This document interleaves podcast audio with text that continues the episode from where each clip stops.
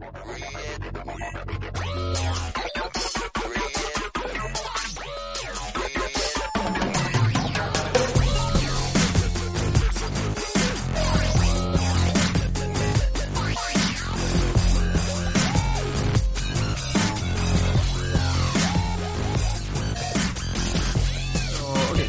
to Light On Podcast. We're talking to Robert Michael today. Who is, I don't know what your official title is, but um, I understand you're a, a, a expert in common law and other systems of law. Mm-hmm. That be correct? There's no, there's no real title yet, um, okay. But we're going to be doing everything under the House of Marcus. So you could say that I'm from the House of Marcus, essentially. Cool. Robert Michael from the House of Marcus. And I apologize for calling you Michael yesterday uh, over email. Sorry. I don't know why. People do it all the time, man. I was just like writing an email quick, and then I looked at it later, and I was like, why did I call him Michael? It's the Robert Michael thing. Everybody does it. You're not the only one. But, okay, so can you, I guess, first give us like a little bit of, because I'm I'm pretty brand new to this. And, okay. And I'm sure a lot of my um, followers are too. Can you give us like a rundown of the history uh, of of this? Because it's, from my limited understanding, this is kind of like, or as far as common law and natural law, it seems to be like a system that was in place that has been sort of overridden in a way, or um, you know, they've placed like a legal statutory system on on top. Mm-hmm. Um, That's a great um, observation. Uh, and actually, what, what you're trying to describe is it's actually been reversed. Okay. So, right, if you look at the Bible, right, they say Satan's world, Satan, right? And, and I'm not talking about people have to believe in the Bible, they have to believe in Satan. Mm-hmm. The reason we use the Bible is because the Bible is Earth's playbook. That's how they are. If you read it, it tells you everything they're doing right now. It is no secret. Like, it's wide open, right? Mm. It's just written in such a way where it's like, oh, it's, you know, coded, right? Everything's coded. But the Bible is telling us right now, we're in the revelation period. That's why we see all the revealing, right? They took everything and they reversed it because they want to play God, right? So, yeah. So that's what you're describing. Um, but anyway, go ahead. I just wanted to help. Maybe that would help you, you know, see it clearly. Yeah, no, I mean, that that was it. I mean, that's my very limited understanding so far, is that, you know, this seems to be kind of like an almost secret system of government, or at least one that people forgot exists.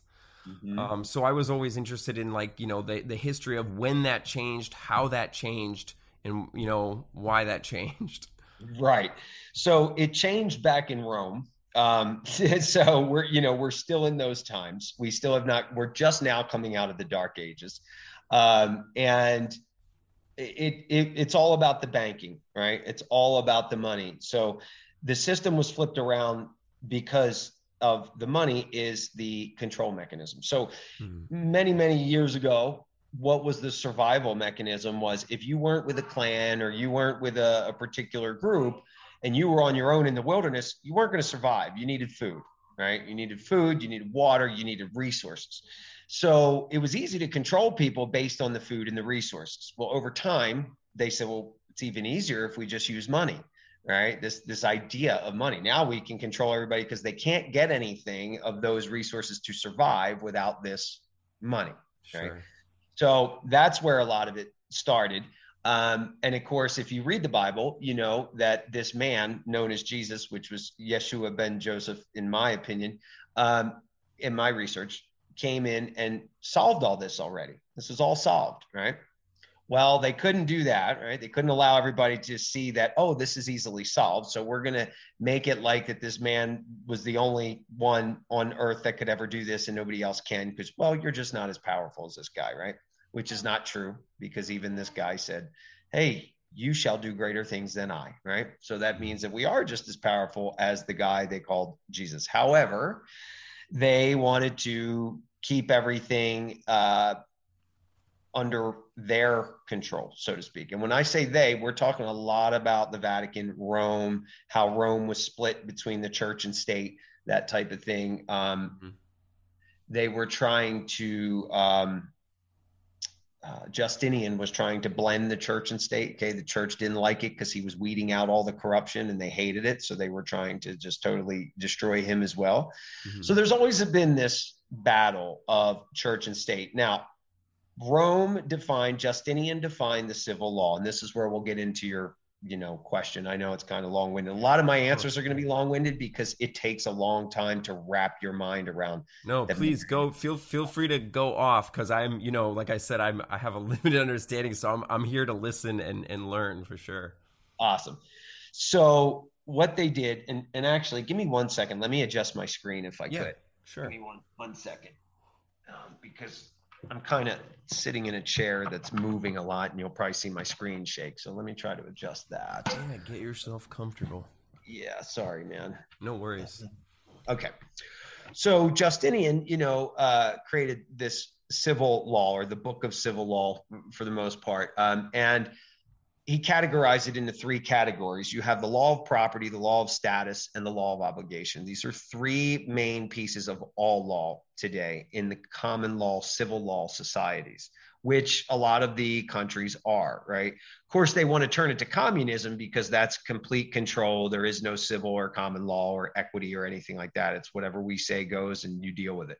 Um, so that's what we're seeing, of course. So they flip the whole law structure around so that they could control everybody and, and continue to have a system of human slavery that was a psyop, so people didn't believe they were slaves, so they wouldn't see the cage, okay? So all these years, everybody believes that we have this thing called freedom, but you really don't, because you live inside a hidden cage. And that hidden cage is, if you don't do what we say and don't earn money, you're not going to survive. So if you need money to survive and we're the suppliers of it, all we got to do is control the money supply, and we control just about every facet of your life. Mm. That's how they've done it. So what they did with governments, especially here, when people go, we live in the greatest country in the world. Clearly, they haven't been to other countries, first off. Um, second of all, we do not live in the greatest country. We live in the great, greatest illusion and the greatest idea of a country, but we don't live in the greatest country. Um, because in my opinion, there isn't one yet.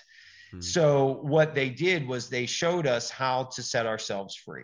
Okay. Just read the Declaration of Independence. They showed you how to set yourself free. They said, this is how you guys separate. But if you read the Declaration of Independence, they actually put propaganda in there too. You can read it and you can find the propaganda. For me, the two pieces of propaganda are that we need to fight. That's one. And two, that the natives here were savage. Right? They put that in the Declaration of Independence. It's like, really? They were savage, huh? You came over here and destroyed them, committed genocide, took away all of their um, heritage, you know, hid everything, stole it, and then called them savages. Okay. So there's two pieces of propaganda, in my opinion, in the Declaration of Independence. However, that document was written to show us how it gets done. All right. Who was in charge of that? Benjamin Franklin. Okay. And everybody knows, well, Thomas Jefferson wrote the Declaration of Independence. Well, you have to read history. He didn't write it unassisted. Okay. Benjamin Franklin made sure that that document was written exactly to his specifications. So Thomas Jefferson had to rewrite and rewrite and edit and rewrite until Benjamin Franklin was happy. Okay. Who was Benjamin Franklin? Look at his background. He was an agent of the crown. He mostly lived in England. He hardly spent time here other than doing the business, right? He was subservient to the Pope. The Pope was over all of these guys. So who's really writing this declaration, right? And for what purpose? And to me, these are the things that people don't look at, man. They don't look at history. And when they do look at history, they want to look up to a scholar of history who's dictating to them how his interpretation of this went down based on all the scholarly books he's read. So if he's read one side of the story, no matter how intelligent this being is, man or woman, they're not giving you the other side of the story. So I always want to look at, well, let me, what's the other side of the story? Because clearly it can't be just what one side has written, right? So when you look at guys like Patrick Henry and anti-federalists and things like that, you begin to realize, wait a minute, there's a whole other side to this story. Mm-hmm. So over the years, I was able to put all this together just from my research. And I started to realize that the Declaration of Independence, the which which went into the Articles of Confederation, which went into the uh, Northwest Ordinance, which went into the Constitution. These are four bylaw documents. This is how they've subverted and flipped the entire law system around. Okay. Mm-hmm. So people go, well, we, we, you know, we have a right to common law. Well, actually, common law is an inferior law structure. Okay. That was developed in the Magna Carta in twelve fifteen. Okay. Number one, the Um, knights that instituted and wrote that Magna Carta and then gave it to the king to sign. It has to be a, you know, it's got to be an agreement, right? The monarchy has to agree that this is the law structure. Well, when they went in and made him sign it, they held swords to his throat and said, if you don't sign it, we're going to kill you. That's an unconscionable contract, an unconscionable agreement. Hmm. Common law was not meant for you and me. It was meant for the nobles and the knights. Right? It was meant for the aristocracy. It wasn't meant for us. Okay. The peasant didn't have any right to common law. The worker in the fields didn't have any right to common law, right? Only the knights did. So again, who's really orchestrating this stuff? What is the source of this law, right? The one law that can't be changed is the laws throughout the Bible. That's where your power is. No matter what your religious belief is, we're not talking about religion now. We're talking about actual operation of the entire earth. Okay.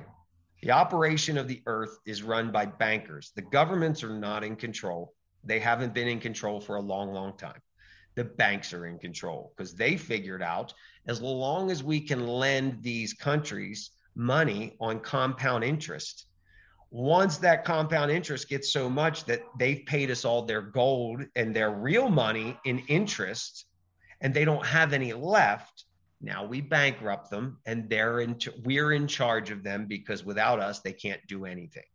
Yeah. Right? Well, that's how they've overcome the governments when when they started to figure out compound interest, right? Because the monarchies and the kings and queens and stuff, they didn't understand compound interest. They were just like, oh, yeah, hold all my gold for me. That's great. I don't have to deal with it. Oh, sure, I'll pay you a fee. And over time, just like any credit card, right, they, oh, we don't have any money left. All right. So then the bank comes in and it's easily able to bribe people, right, because it has more money than God, so to speak, right? It's got more money than the government. So the bank can come in and bribe people to start legislating laws for them in these countries, right? What did Mayer Amschel Rothschild say? He's the one that created all this. Um, I care not, uh, as long as I own the control the country's money, I care not who makes the laws, right? Because I control the money, so I make the law. I just send people in there as agents to do it.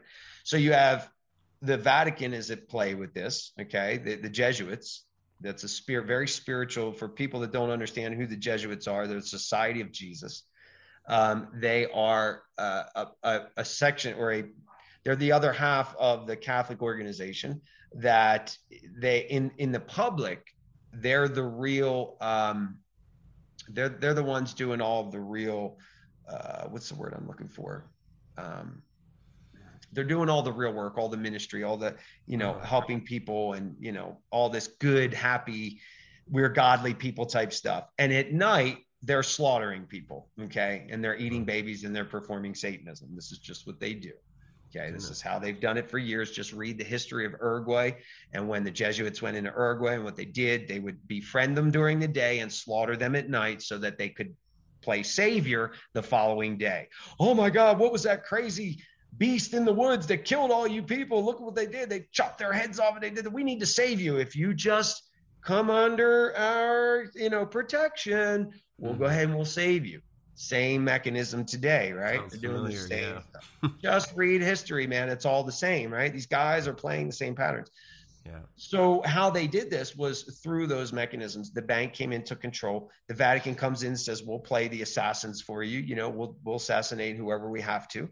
Um, the Jesuits, there's a black pope. For those of you that don't realize, there's a white pope and a black pope. The black pope is the Jesuit general. He's the one that that is the military arm. It has nothing to do with skin color, by the way. It has to do with light and dark, right? So these major powers are at play in everything, every aspect of your life they're a part of. And you have no idea. You look around you, you see no cage, right? All you see is open air. I live in a home. I have a job. I'm successful. all that, but you're not successful at anything. You're just a perfect slave. Yeah. Doesn't matter how much money you have in the bank. You're a perfect slave, because if you don't have anything of substance like gold, silver, land, you don't have anything of value. If you just have money and investment securities and things, all you have is debt. The entire world functions on debt. It does not function on money. It can't function on money because the banks own it all. They issued the debt so that we could all function somehow and continue being their slaves. And we think because we have five hundred thousand debt notes in the bank that we are successful and our bills are paid.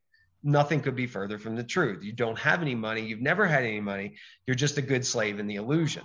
So this is where House of Marcus comes in. And what we're doing is saying, no, no, no, you guys have stolen our wealth through this mechanism of slavery, through these hundreds and hundreds of years of, of these things that you've done. And we are superior to you because we are heirs to the kingdom of heaven. We just haven't stepped up and claimed that yet because we were too busy being slaves. We were too busy not understanding what Jesus really did. And now that we do, we're stepping in those shoes and we're saying we're claiming our inheritance. We are not born original sin. Like, I don't know, for those of you watching, any if you know anything about religion, they talk about original sin. Original sin is coming into the world in debt. It has nothing to do with the fact that you cussed and you drank alcohol and you had sex before marriage. It has nothing to, that is not sin. Sin is coming into the world in debt and then functioning in that debt system like that debt system is God. Like the governments are God, like the banks are God, like everything in your life is God other than God, right? That's sin. So when you come into the world and you go, well, I don't need any of this because God's taking care of me. And maybe God drops a hundred thousand in my bank account. Maybe he doesn't. Maybe uh, I have to suffer a lot to understand what God really is within inside of me and outside of me. Because it's definitely not a man with a beard in the sky. That's the most ridiculous thing we've ever heard. And a devil that lives below the earth that's in red and has horns is absolutely incredibly uh, psychotic, you know? So when we understand that original sin is coming into the world and buying into this beast system, mm-hmm. that's where we say, okay, well, then we look at Jesus, this this man they called Jesus. Je- the, by the way, the word, the name Jesus wasn't even in existence back then. So for him to be called Jesus is a complete lie as well, because wow. there was no name of Jesus back then, right? Jesus, Jesus, uh, He, Zeus is the blending of two gods, right? He, Yahweh, He, Yah, right? In in in Latin, the He, the, the H, okay, was, was or the Y is Yahweh, right? In in um. Uh, uh, I'm losing my train of thought. In Latin, it's J, right? He, yeah. Jesus, right? Mm-hmm. So in Hebrew, it's Yah. So He, Zeus, okay? Yahweh and Zeus. They blended the two gods, okay? Wow. So, yeah, and that's where you get come from uh, polytheism, which is the um, belief of many gods, into monotheism. So they combined all the gods into one. The Bible talks about angels. To me, they're just the gods that were in the polytheism redefined as lower level gods under the main God, the supreme God. So they just redefined through the Bible. But just like in Egypt, when you had um, Osiris and Horus and Isis, okay, uh, you had people that came that were these amazing uh, miracle workers. You Same thing, you have Jesus, right? This man, Jesus, comes along as the Son of God, allegedly, takes us out of original sin. All that meant is he figured out the beast system and said, we don't need to be part of that. We can create our own in private. And he and the apostles were all in private. These were private, and they were preaching, you don't need the bank's system to survive. You need each other to survive. You have to treat each other the way you want to be treated, because if you're treating each other, you know, any other way, you're not going to survive. You're not going to survive. You're going to kill each other. But you need to treat each other the way that you want to be treated so that you guys can survive in harmony. So you don't need the banking system. You don't need their money. You don't need anything that they provide. Okay, but we go back to the plan. Let's create war. Let's fight. So that these people need a protector. Let's slaughter these people so that they need a protector. We'll come in and protect you for a fee, right? It's either monetary or we take your freedoms away because you're under our protection. Mm-hmm. And this is really the crux of the entire thing. So what you're saying now is everybody is being woken up from this COVID thing, which is something they've done hundreds of times throughout history. This is nothing new. Right. Right. Yeah. So now everybody's going, oh my God, look at what they're doing to us. This is the most beautiful thing that could ever happen to humanity. Right. Because it's waking us up. It's saying, look at what's in front of you. Fortunately, God did that to me twelve years ago and people that I'm friends with twenty, thirty, forty years ago, right? So they've already got all this figured out. Right? So I came along and I started saying, okay, well, how do we really figure this out? Because I, I feel like there's going to be a mass awakening and people are going to be seriously confused, not know which way to turn. They're going to be looking at all these different facets of law and what people have done. And, and that's what's happening. Yeah. So for me, I had to come up with a clear-cut way through my own experiences, through going into courtrooms, through experimenting with this stuff, watching reactions of state and federal employees and agencies and, you know, private people. And I, you know, what, how is this actually working?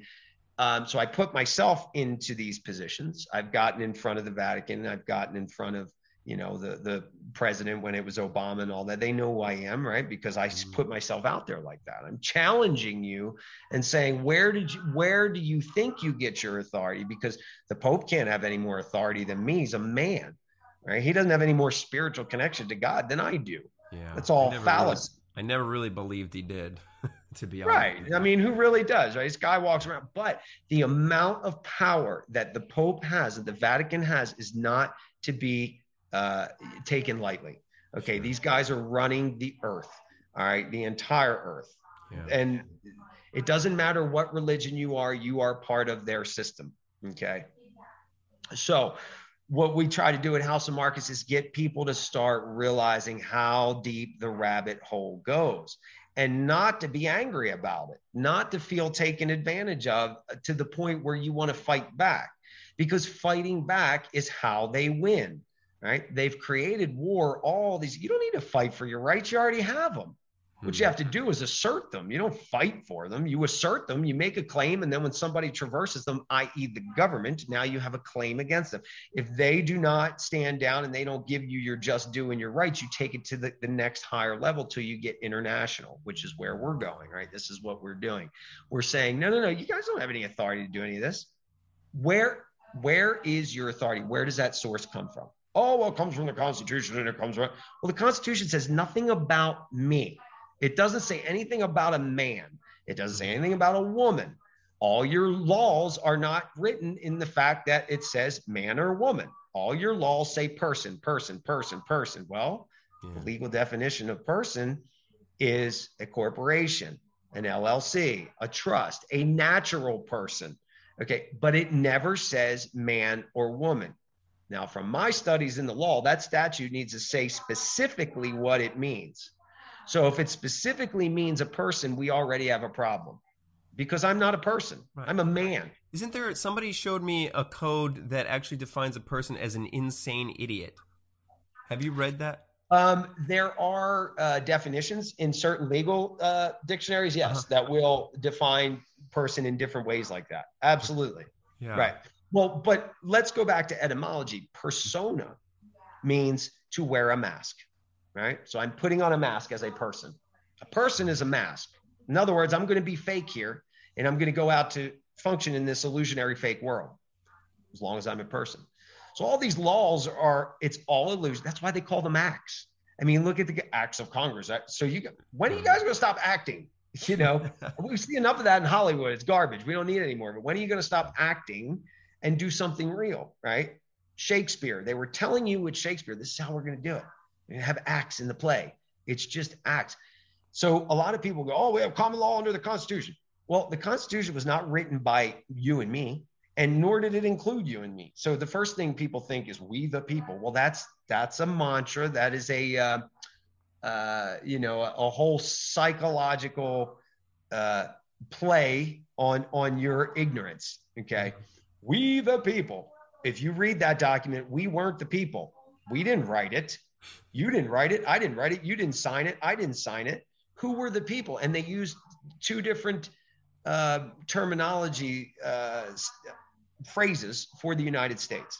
They use United States about forty or fifty times throughout the document, and they use United States of America twice.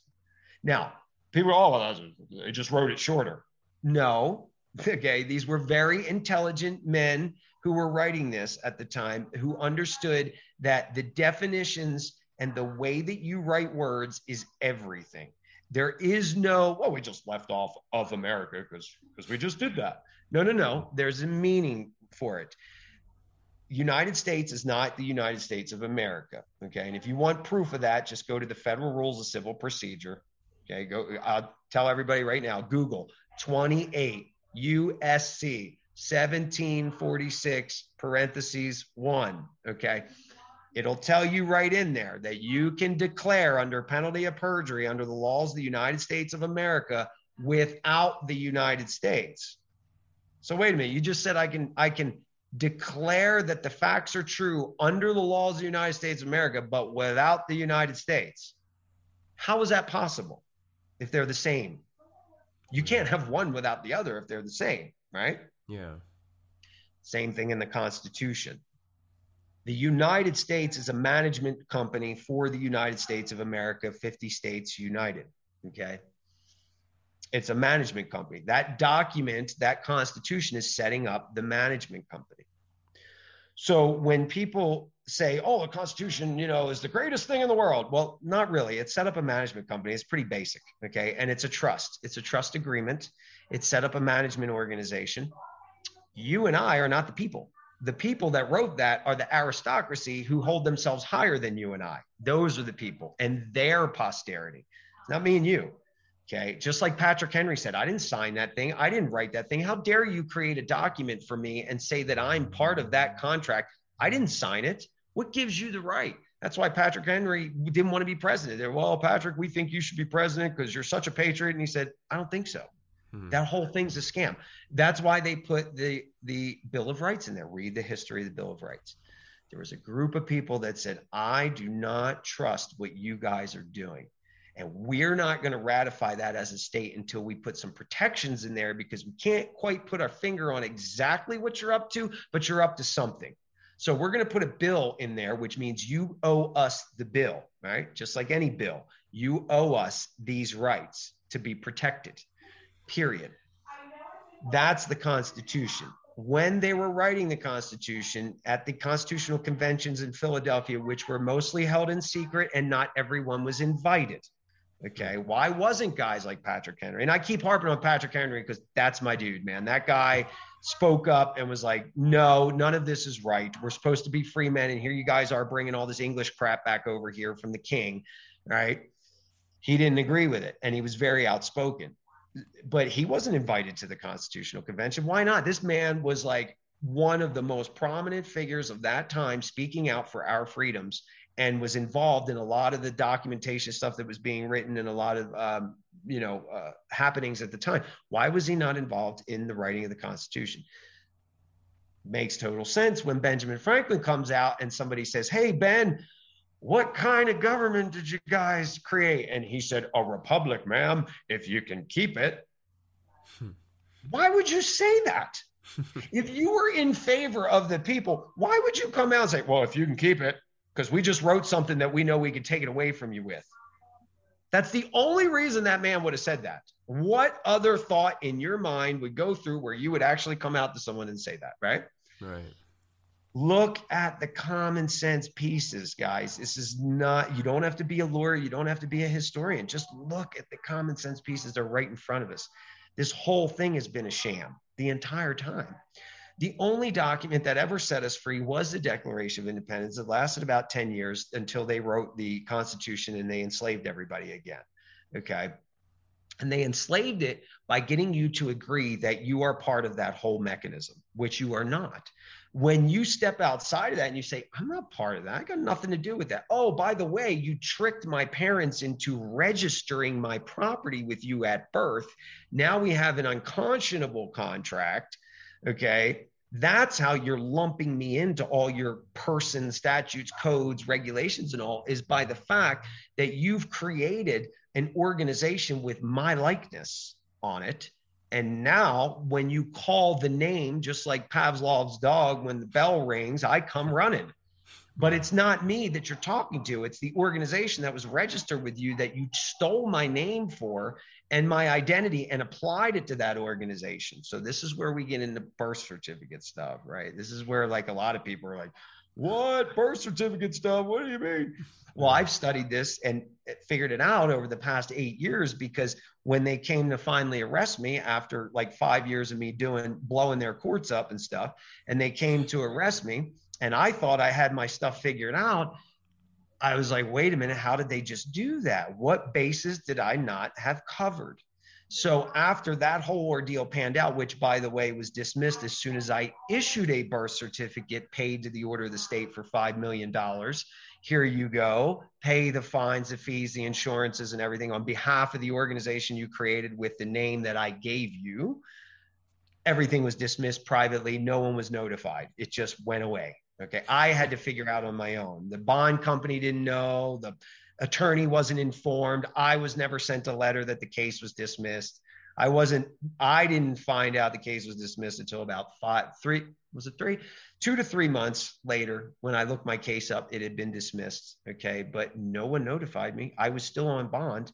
Then I looked at when the judge received my birth certificate paid to the order of the state for five million dollars, and it was three days prior to the dismissal. Okay. So why did it just get dismissed quietly? Why did the attorney general sign off on the dismissal and not the judge? Right? It said, judge, sign here on the dismissal sheet. Attorney general signed it. Okay. Wow. Because I figured out what is all going on with this entire slave mechanism. Okay. What they're doing is they're taking you at birth. Your parents are giving you, first off, your parents are making a big mistake by saying they're U S citizens. They're not, you're not, I'm not. The only ones that are U S citizens are those born in D C, Puerto Rico, Guam, the territories that the United States owns. Okay. The United States does not own Alabama. It does not own Florida, California, uh, Texas. It doesn't own those. Okay. It only owns Washington, D C.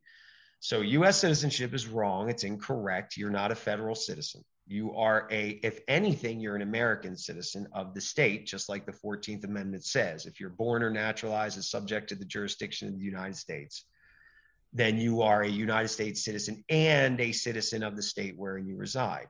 Well, first re- requirements uh, for being a U S citizen are born or naturalized in the United States. And the second requirement is subject to its jurisdiction. So even if you're born or naturalized in the United States, you have to be subject to its jurisdiction, right? Yeah. The United States only exists within Washington, D C, Puerto Rico, Guam, and the territories. It does not exist out here in the United States of America, which we were talking about earlier. That's what I was trying to explain to everyone. So your parents make this mistake. They say they're a U S citizen. They give you over to the state or your name. They give your name, your weight, your footprints. The state takes that in trust. They hold it in trust. Then they create another organization with all of that information as its identity. So it's no different than creating Nike. Nike says, well, the identity is the swoosh, right? The name is Nike.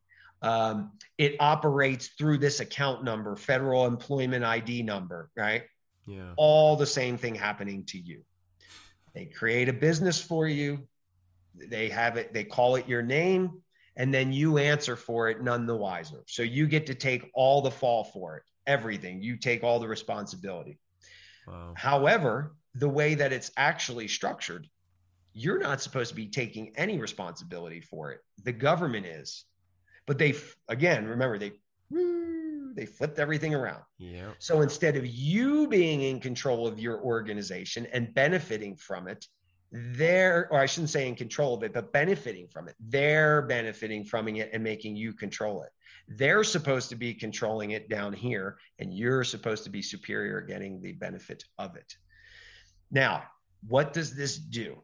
This allows them to apply federal law outside of Washington, D C. This allows them to take the president's orders and make them law, which the Constitution doesn't allow for that. President can't make law. How did he write an executive order and all of a sudden that becomes a law? Yeah, that's that's been very strange to me. Yeah. These are just basic fundamental principles of, of law. And, and so contract makes the law, right? Everything in this world is commerce. It's all commercial, especially when you have these fictional organizations like a government or a corporation or all that. So the contract for these guys is the Constitution. That's their bylaws. That's the contract. So if their contract says that the president can't arbitrarily make law, you know, by himself, then how is he doing it? Because they put loopholes in there to subvert it, and they've changed everything over the years, very little bits at a time throughout history that were almost untraceable until we got to the computer age. It became much easier to trace now because we can look information up and tie pieces together quicker than ever. But they weren't anticipating the computer back then, right? Or, or the magnitude of, of, you know, having information at our fingertips. So they would change things over time, and they would do these things. And as people fell more and more asleep, they had no idea about law. They didn't care about law. As long as I'm safe and you guys are providing the money I need to survive, hey, let's have a drink, right? Let's watch a football game and have a drink. I don't care. We're good. Yeah. Great. You guys keep doing that. Meanwhile, we're over here taking more of your freedom. Same thing with COVID. Everybody's focused on COVID, right? Yeah. This is destroying our lives. But are we focused on the problem? Nobody's looking at the problem. Everybody's looking at the symptom. Oh, the COVID's mandates. Now I can't work and I'm not going to be able to get food. But that's not the problem. The yeah. problem is the reorganization of wealth. They cannot reorganize the wealth right in front of your eyes without you finding out, unless they create a distraction. And they can't cut down their control, or I'm sorry, they can't expand their control mechanism without cutting down the population to make it easier to control. So this is all part of the enslavement mechanism. We cut the population down, it's easier to control. We hit the Great Reset. We redistribute the wealth to us, the people, not you peasants and slaves. You guys stay right where you're at, keep feeding us. And we're just going to create this whole thing so y'all are freaked out by it and running all over trying to figure out who's who and who's doing what with the COVID stuff. Meanwhile, business as usual, we're just knocking it out, going according to plan, and you guys are none the wiser. Right. That's what's happening. Yeah. Yeah. And they did this uh, same thing about one hundred years ago, right? Or it seems they do it every one hundred years or so. Um, usually it's a seventy-year thing because uh-huh. the Bible says that a country's debt is forgiven every seventy years. Remember, this is all biblical, and it all goes mm-hmm. back to Jewish banking law. So every seventy years is bankruptcy forgiveness for a country, just like seven years for you or me, for, for a human being, it's seven years, right? For, for a country, which is a legal fiction corporate entity, essentially, that functions like a corporate entity, that is seventy years. So do the math. Uh, seventeen ninety they, was the first um, session of Congress, right? seventeen eighty-nine, the Constitution was finally ratified. That's it. That's a bankruptcy document. What that document is saying is we're going to manage all of your property for you, fifty states. Well, it wasn't fifty at the time, but however many states, uh, because you guys have no money. So because you have no money, we're going to create this bankruptcy charter. We're going to act as trustees as the United States, hold all your property, organize everything under a federal mechanism. Mm-hmm. However, in seventy years, you guys are up for bankruptcy forgiveness. That's just how it works. Well, seventy years after seventeen ninety, what happened? Oh, Civil War. Look, you guys, there just happens to be a war going on that you guys are going to need money for. So you're going to have to put up some collateral, and we're going to now lend you the money to be in this war. You're in bankruptcy again because you don't have any money. Okay, seventy years later, you guys will be fine. Don't worry about it. Just get through this war. Just kill each other. Do what you got to do. Meanwhile, we're creating, you know, collecting fat stacks on all y'all who don't, none the wiser, you know. The banks, the banks fund both sides of the war. It doesn't matter who you're fighting for, right? They just laugh at you. Go, yeah, send your kids out there. Go ahead. You know, it doesn't matter to us. We're funding both of y'all. Right. So then seventy years later, right, you got eighteen sixty. seventy years later is nineteen thirty, stock market crash. Oh man, you guys are going to be, you know, free and forgiven of bankruptcy, but it looks like you don't have any money anymore. We need you to give some collateral for us to loan you money. At that point in nineteen thirty, what they did was they mortgaged off all of your labor and all of your land to the bank. Okay. How they do that is through the birth registration and the Social Security Trust. Okay. That's how they've mortgaged you off and all of your labor, because it all goes through there. So in other words, the government can't get any money unless they keep signing up slaves. Okay. Because they have to give that over to the bank as collateral. They got to go, look, we've got another piece of property here, because you're just property in their view. Um, we set up a trust, and there's a debtor in that trust, which is John Henry Doe is the debtor. So now we have an asset because we have a debtor, and because that debtor has agreed to owe us, uh, a, you know, debt. Now we can use that as collateral and borrow against that from the bank. This is how all mortgages work. It's no different, but they're doing that with your life. Okay. Mm. They did that in nineteen thirty along with the land. That's why all of a sudden you saw the Social Security Act come into play. Social Security after that, after the nineteen thirty-four thirty-five Social Security Act, if you were to take all of the acts of Congress from that point forward and scan them, which I've done because I, I download all the statutes at large, which are um, every act of Congress that is written for, for that term, right? Mm-hmm. Uh, statutes at large, you go right on the government website, download them all. I've downloaded every one since seventeen eighty-nine, seventeen ninety. And around nineteen thirty-five, thirty-four, I started doing a scan of the P D F. I wanted to scan to see Social Security Act. I wanted to see what other acts the Social Security Act was laced into.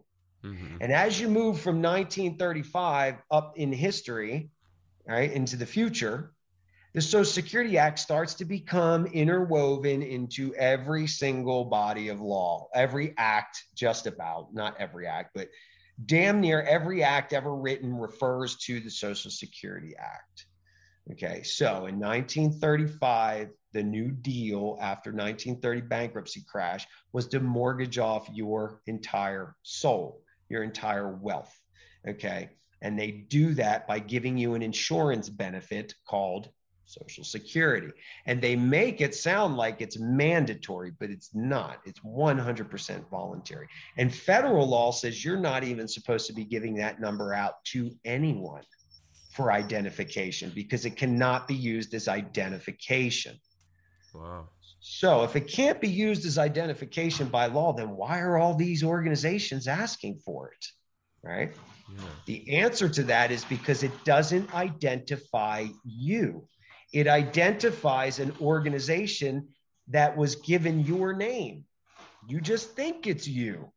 And the beneficiary of that trust account on that little card called Social Security card is the organization they created for you. And how can you tell that? How can you tell they're talking to the organization that has taken your name and not you? Because the government, and I'll tell you, here's how you can tell. If your name is not written in upper and lowercase, comma, last name, comma, first and middle, they're not talking to you. They're talking to your organization. If it's first, middle, initial, last name, upper and lowercase, first, middle, last name, upper, lowercase, all capital letter name, all capital letter, first, middle, initial, any of those derivations, it's not you. It's your organization. Okay. And I know this, and a lot of you will probably see this as conspiracy theory called the straw man theory and all. And there's a lot of people, that stuff doesn't work. It's bullshit. Well, I've spent yeah. eight years using it. And trust me, if you can walk into a court like I can and have that judge shit and bricks because you know more than they do, and they're not quite sure that they're stepping their, you know, stepping in shit, then you know it's solid, right? At That's the number me. one question I get is, you know, do, because we've been a part of this sham system so long, you know, is, is this stuff actually going to be recognized? And is it, you know, is it worth it to go through the trouble? Because you still do get into some, some trouble, I think, using it, right? Well, that's the thing. Okay. You're not supposed to be using it. Yeah. That's not for you to use. It's for the government to use. And there is a certain way. Okay. So you are listed as needing a guardian because you're not knowledgeable enough to be able to manage that.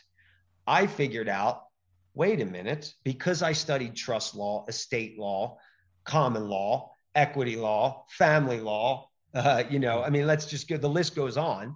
Yeah. I was able to pick out the pieces and say, how does this thing, wait a minute, how does this actually operate? So they created a trust, right? So let's go on that theory. So I would go down the rabbit hole in that theory and figure out, okay, if they created a trust, I need to know everything about how trusts work so that I can see how they're operating it. And if my theory is correct, by studying trust law, I should be able to see how they're managing the Social Security accounts and stuff in a fiduciary position. It should line up. That tells me whether it's true or not, not what you know, uh, John Smith says on the internet that he's a patriot and he's discovered all this stuff and here's how I'm interpreting it. No, no, no. I want to read trust law and I want to then see how they actually act and what they do, and does it line up? So that's where, how I came to my theory and my, you know, the way that I operate. So I figured out that, yes, you can use it very effectively when you don't use it. So what you have to do is understand the trust relationship and who you are in that mix. Okay. And when you can do that, you can start appointing the proper people to get shit done, because you don't have the authority to do it. And if the judge is trying to force you into that authority position, he is now committing treason, because he is there to protect that trust and instead is benefiting off it. So when you walk into a courtroom and you throw this around, and the judge, who nine times out of ten, these guys don't really know this stuff. Really? They're just taught that if someone comes in and starts speaking this stuff, you better call somebody. Oh yeah, because that's why judges always leave the bench. When I'm in the courtroom, most of the time they'll get up and they'll leave. We need to take a short recess. Uh-huh. You know, then they'll come back and they'll be like flipping through books and reading notes and trying to figure out like, what's this guy doing? And I'm like, this is not the time to study. You know, you guys have been taught to violate rights so much, you don't even know how to uphold rights. It's powerful, man. I'm telling you. So the people that say it's garbage is because they don't understand. They followed everyone online and never studied the law behind it. They just followed what all the gurus online are saying. To me, that's false profiting, right? These people mm-hmm. are profiting literally off of you by having you pay them, and their research is faulty, right? Mm-hmm. They're just following what somebody else told them, and they might get a result here and there, and they're like, that's it, this is the way you do it. Then your guru winds up in jail and can't get himself out. Okay. So, and then everybody following him winds up with the same fate. So I didn't want to do that. I was like, no, no, no.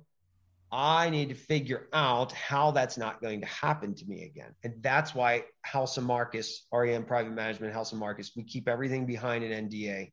When you go to my website, yes, we charge for our work, because quite honestly, I've taken twelve years of this stuff and boiled it down to, to the simple points so that everybody understands what's really going on. They can begin to function, and we provide a level of protection for you. Everything is behind the, the P M A, the Private Member Association, the mm-hmm. N D A. Actually, we haven't initiated the Private Member Association just yet, but we'll be doing that in the upcoming weeks. So yes, you can use this stuff effectively, but you have to know who you are. You have to know how it operates so that you can come from an evolved level of consciousness to say, wait a minute, I don't have to fight you. I don't need to fight for my rights. I got them all. I just need to know who I am in the mix so that you know all my rights are intact. And once I do that, you are powerless. And they are. And people go, they don't follow the law. They don't follow any law. They follow the law very well. They're following the law exactly the way they wrote it, the way they subverted the Constitution. Everything they did was lawful. Okay. The problem is we don't know the law, so we don't know where it went sidetracked and got over top of us. Okay. But again, that's what I worked on all these years. They got over top of us by making us believe we're something we're not. It's that simple. Yeah. And when you can wrap your head around this and start doing business, you will see that these guys will start to cave. They will start to fall, because biblically speaking, they have nothing to stand on. And they do follow the principles of law, which come from the Bible, which comes from Justinian deciphering the Bible and following Jesus and writing it into the civil law system. See, it's just people don't understand the law, so they think that these guys aren't following the law. Yeah, their law says that that president can easily send a mandate out that everybody has to listen to. I mean, we've had a dictator since Lincoln. We've never been without one ever since then. So they're following the law. However, why are you allowing that law to apply to you when you're not a federal citizen? And that law only applies to federal citizenship and persons, right? You're agreeing by saying it doesn't apply to you and saying, this is bullshit. This doesn't apply to me. I'm going to fight you on it. You're saying, I agree. Because if I did, if it didn't belong to me, I wouldn't even have to fight you. Because you're giving them power that way, right? By you're just, you're giving it credence. You got it, man. Yeah. That's it. And it's a hard thing for people to wrap their head around, because I get people that get angry with me all the time. But you got to fight for your rights in your country, man. You got to stand up. You know what? Religion said we had to kill each other too in order to be in God's good graces. But everybody that I've seen on interviews that have died and come back, that's not how they said God functioned when they went to the other side and came back. And all their stories line up, and these people don't even know each other. So how do they have similar stories when they died and came back? And God didn't say go kill no one, to, you know, at all. That aspect is so interesting to me, because I've I've never really been a religious person, to be honest. I, I've believed in a higher power, some kind of omnipotent force, but I never really got into the religious stuff, and kind of, you know, dipping my toes into this stuff has really brought me back to a lot of that. Um, and so what I wanted to ask, what what do the people in power who have who have implemented this this fraud truly believe? Okay, so the people in power that you don't see, it's not your Bidens, your Obamas, and your Trumps, okay? It's the people behind that believe that they have a right to play God on this earth and that you're inferior to them because this is all just about science or mm. evolution. And it's not about the human species. It's just about, this is all very cold in business. Trust me, when you die, ain't gonna be nothing like this. So they believe that we're just managing the plantation. We're just managing the Garden of Eden here, right? Because the guard, this is the Garden of Eden. They're just managing it. So they believe that they're they're here to manage it. Okay, and that we don't have any say in that, okay, because we're less than. But if you read the book, the book is saying you have that authority until they come into my heaven, until they come into my jurisdiction, God, right? The, the higher, until they evolve, because humanity is just an experiment, so to speak, right? It's just another species in the universe of other species that mm-hmm. we don't see. Now, people may say, that's crazy. This dude's off his rocker. That's your thing. I've seen enough in my life. I'm convicted to that belief structure, right? So just like you, I went through religion early. Well, I don't know if you did, but I'm saying I, I didn't jive with religion my whole life because my parents were Catholic, even though they weren't like devout Catholic. They put us in Catholic school, and that's just what their, their parents did. So my mom started to realize when I was like eleven or twelve, oh no, this doesn't feel right. Something is just eerie, and we're getting out, we're going to talk about spirituality and study that. So we did, but it's funny, you're not alone. Like, I'm dealing with hundreds of people right now, and they're all coming to me saying, you know, it just brought me back to looking at the religious act, the spiritual aspect. And I'm like, right. Yes, that's because it's written in the book. This is what's going to happen. The book is very prophetic. So yeah, these guys believe that they're superior and that you and I are nothing more than just here to serve them so that they can change the earth into what they want, which is a mechanical, cold, no heart, no emotion, no nothing, just another ball or or flat, whatever. There's flat earthers out there. I'm not arguing with you guys. It's yeah. one or the other, okay? I'm just saying, whatever it is. On, don't get those guys on our case.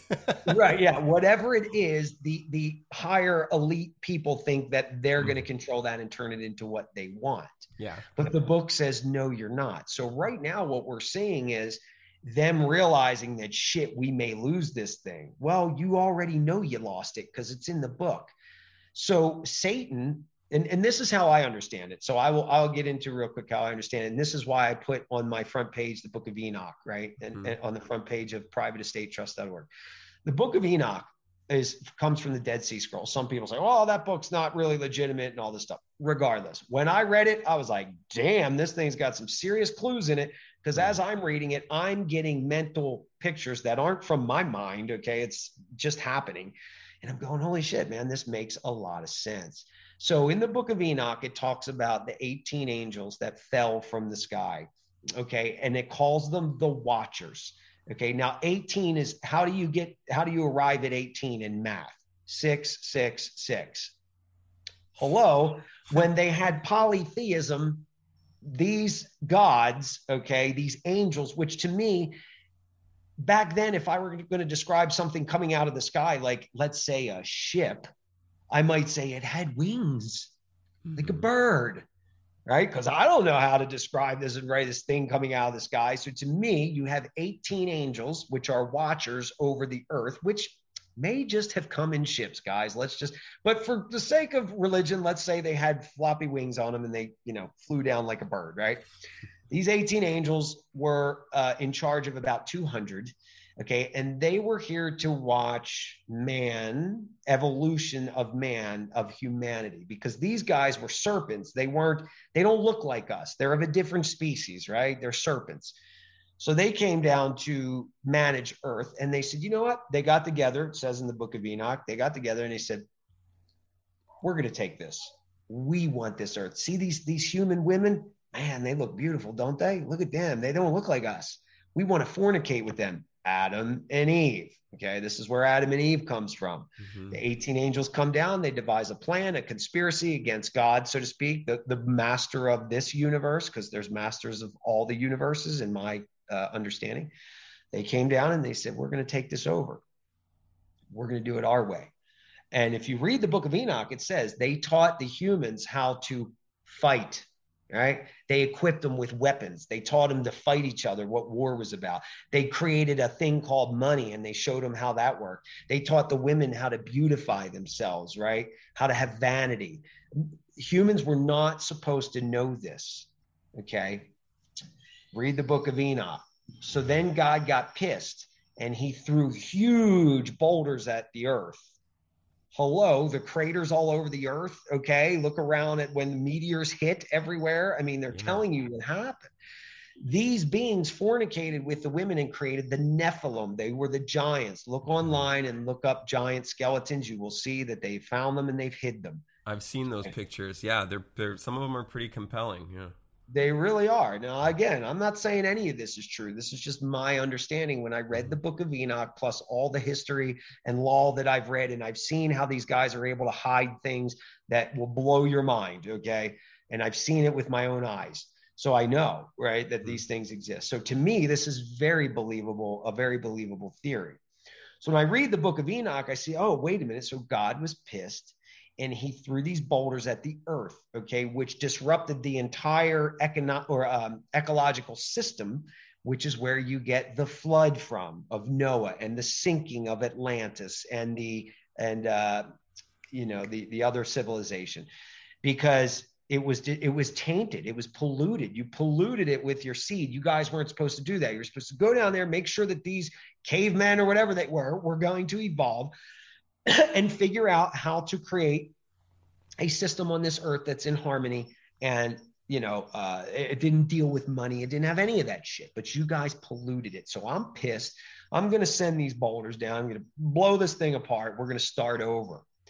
But I'm going to allow you the next five thousand years to be able to continue your reign, right? Or however many years it was. This is the cycle of the the astrological year, which is, is it twenty-five thousand years? I believe that could be wrong. Like twenty-five thousand six hundred years, whatever. Mm-hmm. Okay. That's, that's one year. It, that's the age of uh, Pisces, right? We're coming out of the age of Pisces, going into the age of Aquarius. That's right. One year. Okay. We see a year is three hundred sixty-five days. This one is thousands of years long. So anyway, God said, you can finish your reign, but at the end of that, in the next cycle, it's over for you. It's done. That's why people say, you know, so it is written, so it is done. This is already done in the heavens. The war is over. God has won. You know, the angels have won. We're just seeing it play out in this third dimension reality, mm-hmm. right? So these two hundred angels, eighteen of them that were in charge, there was one main conspirator called Azazel, and the other was Semyaza. And there, it's in the Bible very briefly, but when you read the Book of Enoch, you can see how this played out. So these guys that are doing this are all part of the serpent seed, right? They're all part of, well, our seed wants to reign supreme here. And this is what they call the, the reptilians, right? Yes. Right. And right. Which I thought was a complete conspiracy theory for a long time. And then I read some of that stuff and there is actual like stuff behind it. Yeah. And some people get crazy with it. Don't get me wrong. Like yeah. I don't believe every single thing about these beings and all that's being told to me. I just know what I've seen and read and what fits together for me, right? Mm-hmm. So it just makes sense that now all of us here are carrying pieces of all kinds of other species of beings, right? That's why we're so unique. It's not just the seed from the um, the reptilians. However, that that play because we need light and dark within our system. So what we're experiencing right now is the battle between the light and the dark within us and also outside of us. So we're basically looking at saying, how do we balance this? Because we need dark. Dark is not bad. People say, oh, you got to stop being negative. Everything should be positive. Well, you just threw the whole balance off because you have to have negative to make the, the positive go. I've always said that, always. Yeah. Yeah. So you need it. But, but what's happening is it's been out of balance for all these years, right? Mm-hmm. The negative was so intense and could easily just take over, and people would go, oh, I'm buying into the negative, and now you're more negative than positive, so your own spirit is off, right? Yeah. That took us all years and years of reincarnation, in my opinion, to get through in this reality so we could understand, oh, that's how I reconnect and balance this out. So the spiritual aspect of this entire awakening and law stuff is so extremely important because that's where it comes from. Mm-hmm. That's where all law comes from, right? Man just said, well, now I'm going to write it my way and try to play God. So these elites came down, oh, we're going to play God, right? We're part of the eighteen seed of the eighteen angels, whatever you want to call it, the devil. Once they combined it all into one devil, one God, whatever, you know, mm-hmm. But there is a supreme being. Mm-hmm. Which it says in the Bible, I am the Alpha and the Omega. It didn't say I'm the Alpha. It said I'm the Alpha and and, and we will make them in our image. It didn't say my image, right? Mm-hmm. So there are gods that have made us in their image, but they're under the one God that is the Alpha and the Omega, the creator of all that is. And there are universal laws like, hey, Uh, reptilians and grays, you know, you guys aren't going to go destroy what I've created as the supreme creator like you did with other stars and, and planets, which is where you get the Pleiadian force said, we're never going to allow that to happen again because that happened to our planet originally, okay, from what I understand, from the way that the, the lore goes, if you will. Yeah. So we're experiencing putting up the defenses and saying, you're not going to do this anymore. And I think a lot of people get confused when I say, we don't fight. We don't fight at all. There's a difference between fighting and defending. I'm not going to go pick a fight with you and try to burn you at the stake. I'm going to draw the line in the sand and say, you don't have a right to step over in my yard, in my jurisdiction. And once you do, now I have a right to put my hands up and defend myself. Sure. And I'm not going to come at you and pick a fight about it for what you're doing to your society that you created, that everybody agrees to. Right? Because mm-hmm. people are agreed. You go down the grocery store and buy a candy bar. You just agreed to be in that society. Why? Because that society is the one that houses the commerce that you go down to the store and buy the candy bar in for debt, right? Because you don't have any money. You only have debt. You got debt. Just by notes. shopping? Just by shopping. Damn. So well, how do you get a candy bar? Exactly. So think about it, right? They've issued nothing but debt notes. So a note, and this is why people watching this, if you want to learn this stuff, really read legal definitions and financial definitions. Get yourself a law dictionary. I offer seven different versions of Black's on the website for free. Get your, just wow. go online. You don't even need that, you know, to have it on your computer. Just go online, man. Legal definitions, banking definitions. Why is there a dictionary for each of those? Because they're different languages. They're not standard English. If you're going to go to China and learn Chinese, you better have a Chinese dictionary because you need to know what their words mean, right? This is no different in the legal sense. You have to. The law dictionary has given me the most understanding of the entire legal structure because I can understand what's being written by these definitions because it's not the same in Webster's, okay, as it is in Black's Law Dictionary or other law dictionaries. I'm sure. But, right. So getting back to the note, right, and the debt and the candy bar. They issued us a thing called Federal Reserve notes. Well, look up the word note in banking. It means a promise to pay. It's a note. I'm giving you a note. I promise to pay you sometime in the future. So if I got five of these notes in my hands and I tried to pay for the candy bar, I just said, well, I'm not going to pay you right now. I'm going to pay you five of these in the future. What did you pay? You didn't pay anything. You discharged their obligation to their supplier that they gave a debt note to, or credits on a screen, which are also promises to pay. And you turn around and then gave them something to discharge that obligation, and you discharged your obligation by giving them that particular, I'll pay you at a later time. So we have a system that completely encapsulates you and, and has a cage around everywhere that you turn, right? Right. So people, so I'm not here to just bring you bad news, right? Solution, solution, solution. So what's what the solution is, for that though? How do you get the candy bar right. without partaking in fraud? Exactly. It is to know that you are not giving them the note for the candy bar.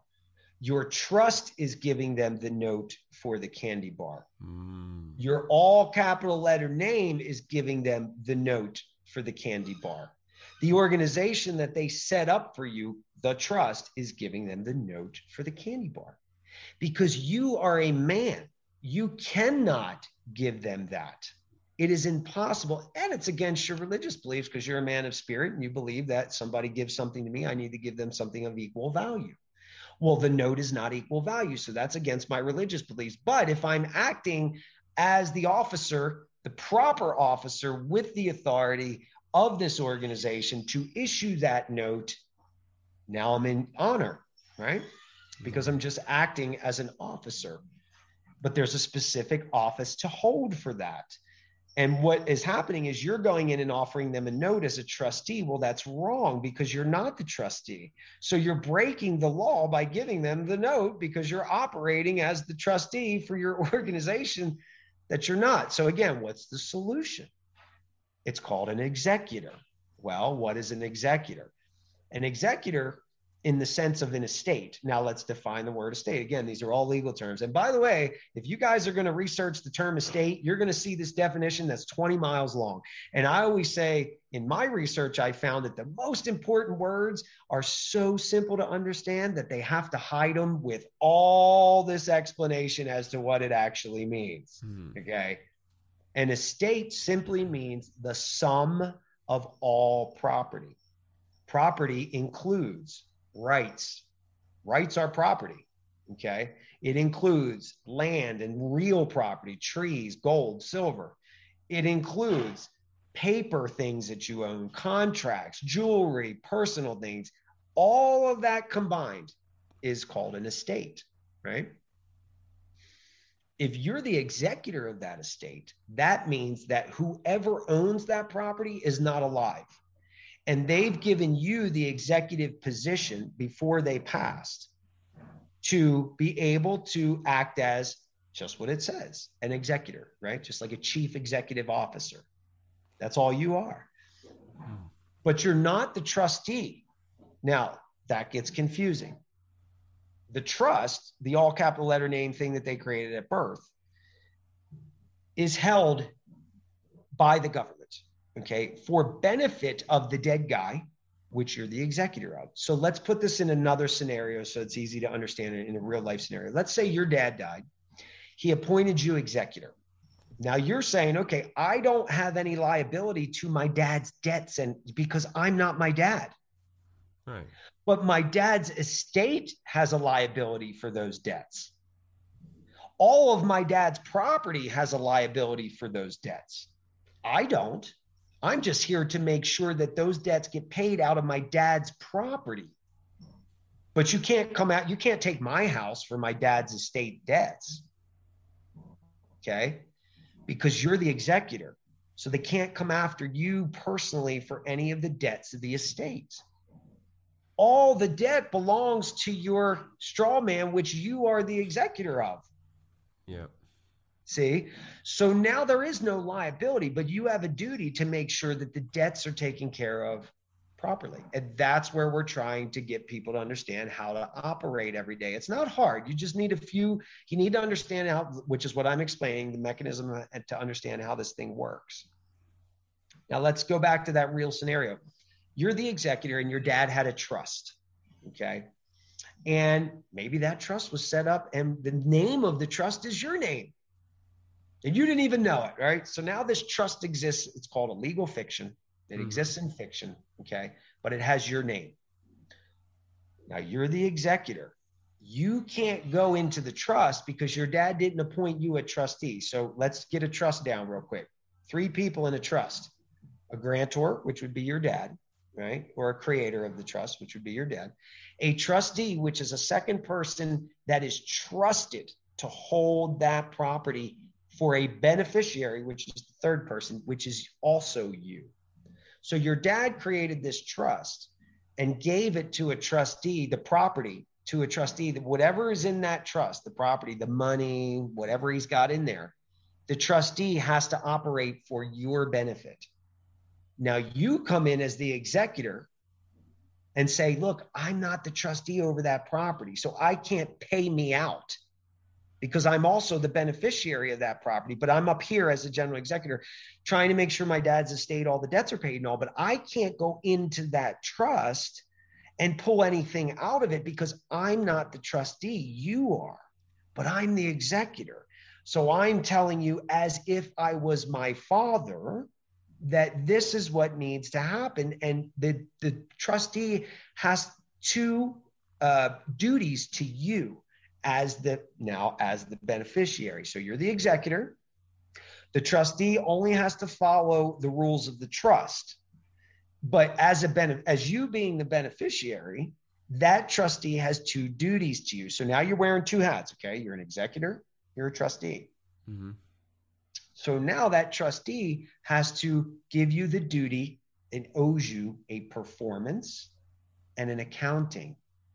Well, now that trustee has to say, okay, I've got to perform according to the trust. And if the trust says um, that you get the house, as a beneficiary, I have to give you that house. If the trust says that you get the car, if the trust says that you get five hundred thousand sitting in the trust account, I have to give that to you as the beneficiary. But you as the executor can't go into that account, take that money out and give it to you. You as the executor can't go to the, the um, county land records and transfer that house over to you or change any records. The trustee has to do it. Mm-hmm. No different what's going on with the government. Mm-hmm. They're the trustees. You're the executor. You get to tell them, hey, you better perform according to the trust. When I go down to buy that candy bar, I'm the executor doing my duty. My duty is to make sure that the debts of the estate are wound up and settled. Being that this person just gave me something of value called a candy bar, gave it to the estate, it gave it to the dead guy, to the trust, I now have to turn around as the executor over the estate and say, well, I'm going to make sure that that bill is paid and I don't have anything to pay it with, so I'm going to discharge it. So even though in that store down the street at the gas station, the transaction is no different than it's ever been, but in your mind, you know who you are. So if that woman were to say to you, thank you for paying for this candy bar, you might turn around and say, you're welcome for the discharge. And she's going, what? What are you talking about? What? What? You know? You see? So when you can understand that this concept of trust and estate is actually what's really going on here, then you get to the higher level and you realize that the Vatican is holding all of the earth in trust. Yeah. Be careful what women you say that to, by the way. Don't just go around to random women and say, thank you for the discharge. Yeah, very true. But you see what I'm saying? So it's a whole new way of understanding and thinking. And while this probably sounds like Greek to everybody, and this is so confusing, it's so hard for me to follow. Yeah, I get it. I was at the same place. But instead of following all these people online that are going down all these rabbit trails, what I started to do was figure this out in the sim- most simplistic but effective way. And this has been the most effective way. Because when I roll up into any legal situation, I go, oh, you're the trustee. Are you, wait a minute, are you talking, who are you talking to? What's the name? I let them say the name. What's the name you're looking for? John Henry Doe. So what you're telling me is you're trying to operate a federal trust. Do you have a Fed here that get, as a trustee to operate that trust? Well, isn't that your name? Absolutely not. I don't have a first, middle, and last name. That belongs to things. Only things have first, middle, and last names. There's no last People, names in the Bible, right? No last names in the Bible because they didn't have them back then. Right. Things have names. People have given and house names. Okay. They came up with house names in order to, again, uh, con- solidify their control mechanism. It was, it was harder to track people that had the same names. So they started saying, well, um, you're Mac's son, so you became a MacGregor, or you're Greg's son, sorry, you became a MacGregor, because Mac means son or daughter. Mac is, I believe, son, and Mick is daughter, okay? Uh, so you carry, and, and if Greg, Gregor, Greg was your name, you became MacGregor, right? So uh, Portuguese, E S means son of on the end of your name. If you're Portuguese, you have E S on the end of the name, it means son of. So they started applying these house names. You were from the house of, right? Which is why I'm from the House of Marcus. That's a literal lineage for me, from Saint Mark, from Marcus, the House of Mark. That's where I come from. Mm-hmm. So when a judge or somebody starts getting in, we're going to play the name game here, because first you have to identify who it is you're talking to. And that's why when you see videos of these people going in and not giving their name, the judge starts getting huffy and puffy, because he knows at the very least he needs the name of that trust before he proceeds. Hmm. Yeah, big time. So these people that poo-poo it and say, oh, it's no good. Absolutely, it's one hundred percent effective. What I do, if I were in court, you know, my first thing is, you know, my name is Robert Michael, House of Marks, uh, you know, New Jersey Vital Statistics file number one two nine, uh, or here on behalf of Robert Michael Marks, New Jersey Vital Statistics file number one two nine six zero six one zero. How can I help you? Because I just laid out the trust. And I laid out who I am in relation to the trust. Yeah. I, that's not my name. I just told you who the trust is. Oh, do you want to know the federal account number? I'll give you that in private, right? But the federal account number is at the Federal Reserve in Chicago. If you all want to know where your trust account is held, just take your Social Security card, flip it over on the back, look at the letter on the series. There's a series of numbers on the back of your Social Security card. Look at the letter. Yeah. Go online and type in Federal Reserve letter D, letter J, whatever it is, and it'll tell you which bank your account is held at, which fed, which of the twelve Federal Reserve uh, banks that your account is held at. Now, we litmus tested this, so we know the account exists. And we know it's there. We know that it can transact, um, it can do transactions through it, because we lit, litmus tested it and already proven that. Mm-hmm. So again, I've done real world testing to make sure that I'm not just going in there like some sovereign citizen guy talking a bunch of stuff that Joe Smith on the internet said was true. You know, no, no, no, because you're going to come back at me and question me like I don't know what I'm talking about. So I want to make sure that I come right back at you with an answer and another question. So now you got to answer me. I accepted your question and I answered it. It's like when you go into court, first thing the judge says, usually, not all the time, um, they call your name or a name, right? John Henry Doe, it's me. Worst mistake you could ever make. Right? So would you just sit down and not say anything? No, John Henry Doe. I stand up. I walk up. Hey, good morning. How's everybody doing today? Oh, thank you. Are you good? Everybody good? Yeah, it's a great morning, right? Uh, you know, my name is John Henry of the House of Doe. I'm here on behalf of John Henry Doe, uh, New Jersey Vital Statistics file number one two nine six zero one six to administrate the estate today. How can I help you? Wow. Right? That is. Uh, uh, sir, uh, do you need a psych evaluation? As a matter of fact, I got one of those already done, which is be very smart for anybody that's facing any legal issues. Get yourself a psych eval done privately, wow. because that's one of the first things they're going to try to do to you.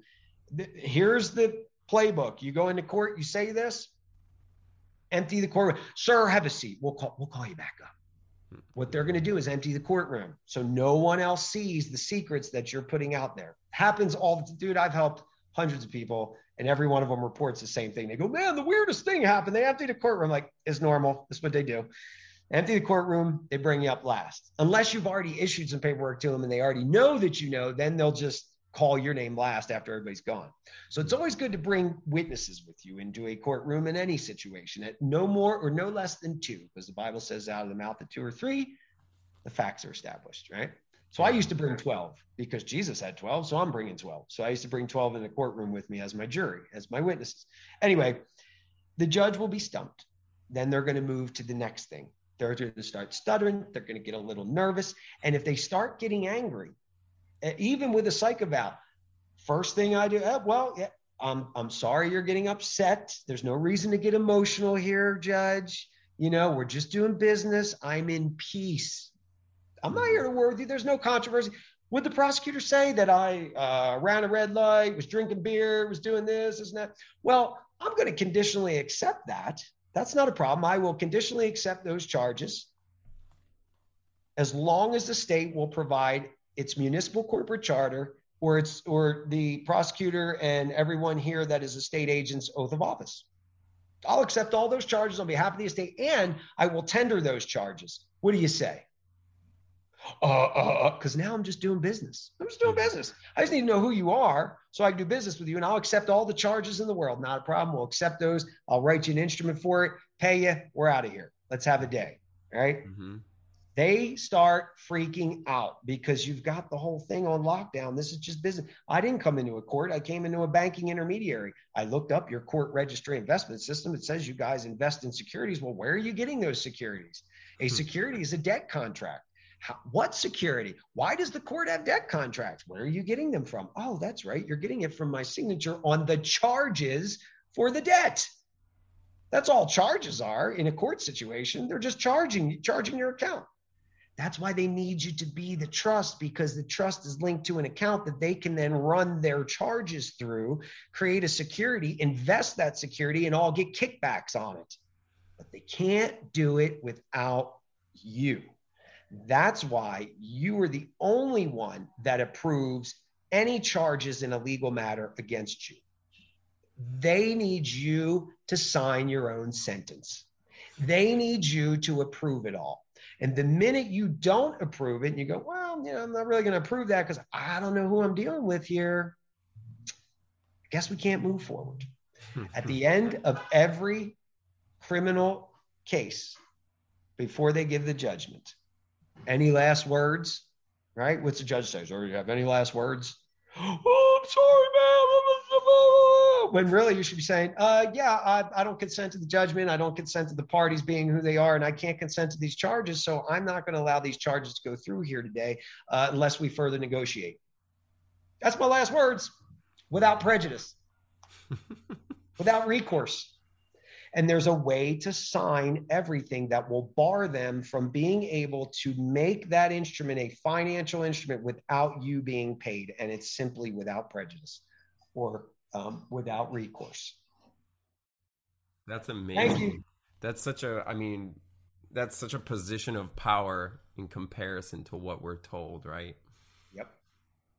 Incredible. That's why I say, man, until you've experienced that kind of power, and and are able to get the judges to basically, how can I help you, right? And now they're like this, and, and the prosecutor's like, who are you?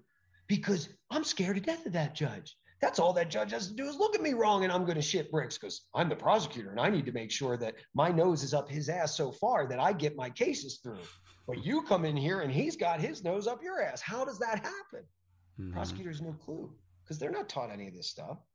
You know, and my best friend is a twenty-four year attorney, litigating attorney. He's a phenomenal attorney. Mm. And he came to me so I could teach him this stuff. So I could show him how it works.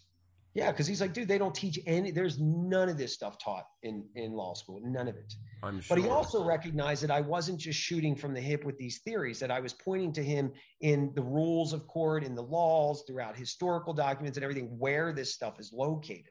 So in his attorney mind, the way that he thinks, oh, now I can defend that because mm-hmm. you've gave me the authority where the stuff is actually located. Mm-hmm. Now he knows how to defend it. So in people in the freedom community, oh, you don't want an attorney. I agree with that, you yeah. know, because if you have someone attorning for you, the word attorn, look it up in your legal dictionary, means to transfer the rights from the tenant to the landlord under a new lease agreement. So that's the word attorn. Naturally, some an attorney is doing that for you. Yeah. But I don't look at it like that. The attorney is representing the estate, the fiction, the trust, the dude that looks like it has my name, but it's not my name. Mm-hmm. I am presenting myself in the matter. I don't represent, right? Because you can't represent what's present. So I'm present in the matter, and the estate is being represented by the attorney. Now, no, well, I shouldn't say no. Very few attorneys, if any, are ever going to allow you to do that, right? Because they're afraid they're going to lose their bar card. They're going to look nuts. They're going to, you know, fortunately, my guy doesn't care. He's like, I'm not worried about the bar card. I'm not worried about status and prestige of an attorney. I could care less. You can take his damn job from me. What I care about is that my people are free. Like, that's his mentality. So he and I are like, I mean, we're solid, man. You know, so we're writing all new documents and stuff now for everything. That's awesome. Yeah, I wanted to ask you about that. Like, how, you know, what are some, um, you know, things that you can do with all this COVID stuff now, as far as the masks, the the the injections, and all that stuff? Do you have any like practical ways of getting past that? I do, but but you really have to know, if you're going to do it yourself, what you're you're doing, right? Mm-hmm. And that's hard because people don't know how to write this stuff. So that's why we're providing behind our P M A. I can't talk about exactly what we're doing because you have to become a member of the P M A, but mm-hmm. we are going to help people with that. But yes, there are things. So notice, right? And again, I'll tell you different things you could do. Mm-hmm. Standing on your religious conviction, right? I know a lot of people, I'm not religious, I'm spiritual. Well, here's the deal with that. You can be spiritual all day long. They will kill you. It doesn't matter, right? Mm-hmm. They got the right to kill you. What they don't have the right to kill is God's people. That's it. So if you're not going to get under the Christian umbrella, you're probably not going to get very far. You don't, religion is not spirituality. Religion is the law book. That's what they use. So we do a religious exemption, right? Under mm-hmm. Christianity. Jesus said there's two commandments. Remember, the Old Testament said there was ten, you got to follow all this shit. The New Testament, the new covenant, the new contract said, love your neighbor with all, or uh, love your neighbor as yourself, love God with all your heart, mind, and your soul. Mm-hmm. That's it. I know a ton of people that aren't religious, that are spiritual, that are doing that. So to me, you're a Christian. That's what Jesus said to do. You're a Christian. So we go under this Christian principle. So people could write an affidavit, then they can write a notice that lists out, well, it would be an acceptance. What you would do is accept the offer of the vaccine. Not a problem. I accept the vaccine all day long. After you provide me this, right? And then you number. I need to see that the virus actually exists. I need to see a pure sample of the virus. I need to see um, where the, you know, mandate from the president or, or governor becomes law. Where's that legislation? I need to see where you're able to subvert the uh, Nuremberg Code. I need to see where you as an employer are able to act as an executive officer under the executive branch and enforce something that hasn't become legislated law yet. I need to see, and as soon as you meet all these requirements, I'll get vaccinated because I like working for you. If you don't meet all these requirements and you fire me, let me just notice you of the liability you're going to cause because you don't have any proof to move forward in law. So you're going to cause me damages by firing me, by sending me home without leave, with uh, sending me on leave without pay, uh, by doing, by forcing this against me or any action you take. So here's your notice of liability. So mm-hmm. notice of acceptance. Um, you know, accepting the offer upon conditions, right? Conditional acceptance, notice of liability. If you proceed without these, I'm going to give you a notice of liability, and here's what you're liable to, to me for, right? Million dollars per violation of my inalienable sub- substantive right, you know, um, that kind of thing. So that's what people can start to do. That doesn't mean that they're not going to proceed to fire you or whatever, right? Sure. But the way that we're designing our stuff, we're setting it up for an easy litigation because it's coming from a twenty-four plus year litigator that knows if it's set up this way, an attorney should be able to go in and slam dunk this. And because I've managed two hundred fifty attorneys in my career underneath me, I can explain to these guys how I would go in and litigate this thing, right? So now people can go in and litigate and collect rather than just go, well, I gave him an affidavit and all this, and they just ran over me. Now what do I do, right? So that's some of the things you can do preliminary. But we know that people aren't going to, and look, we can't go out in the public. The reason we have fees for what we do is, A, we are backing you one hundred percent. You know, we are writing solid shit that is not pie in the sky, legal theory stuff on the internet, mm-hmm. okay? We are providing you community, a, a community of people, which means when they see these documents coming from the same source, who are they going to call? Me. Yeah. And I'm going to say that Patrick is with me And if Patrick's with me, how are you administrating his account? Did you get authorization from the federal government and Patrick to administrate his account, you know, uh, ending in such and such a number, Federal Reserve Bank, all that? Now we're cooking with gas, right? Because I know that Patrick's probably not going to be able to study this stuff and grasp it as well as I. So I will step in for Patrick. Mm-hmm. That's what we're doing at House of Marcus. And it all has to be private, because mm-hmm. if it's not, they will shut us down. Legally, they can, because it's public, and public is where their laws apply. Private, it does not apply. So the first thing I would tell people that I would do, I should say, I create a power of attorney, a trust, a power of attorney, and a declaration of status. Whether people fully understand it or not, if it's in place, I offer it on the site. I've got a whole instructional video. I mean, it's it's a lot of work that I've done over the years wrapped up in one package. That starts everything from your God-given rights all the way down to the trust and your interest in it and who you are. It doesn't matter if you fully understand yet, you're going to continue learning, and we're going to be there to provide you the help. That's what we are a P M A for. Once that's established, and you don't have to establish that to start sending COVID stuff, but in my opinion, you should have that root record, man, because I list everything in there and your relationship to it that the government assumes you to be mm-hmm. is all clarified and rebutted on paper now. Now they can't assume you to be the trustee for the account, because you've already said in paper in a public record that you're not, and it's notarized. So guess what? You don't have the right to assume that anymore. So we do that on the website. It's it's called a declaration of status, power of attorney, declaration of status, property and obligation, and a revocable living trust. They all tie together.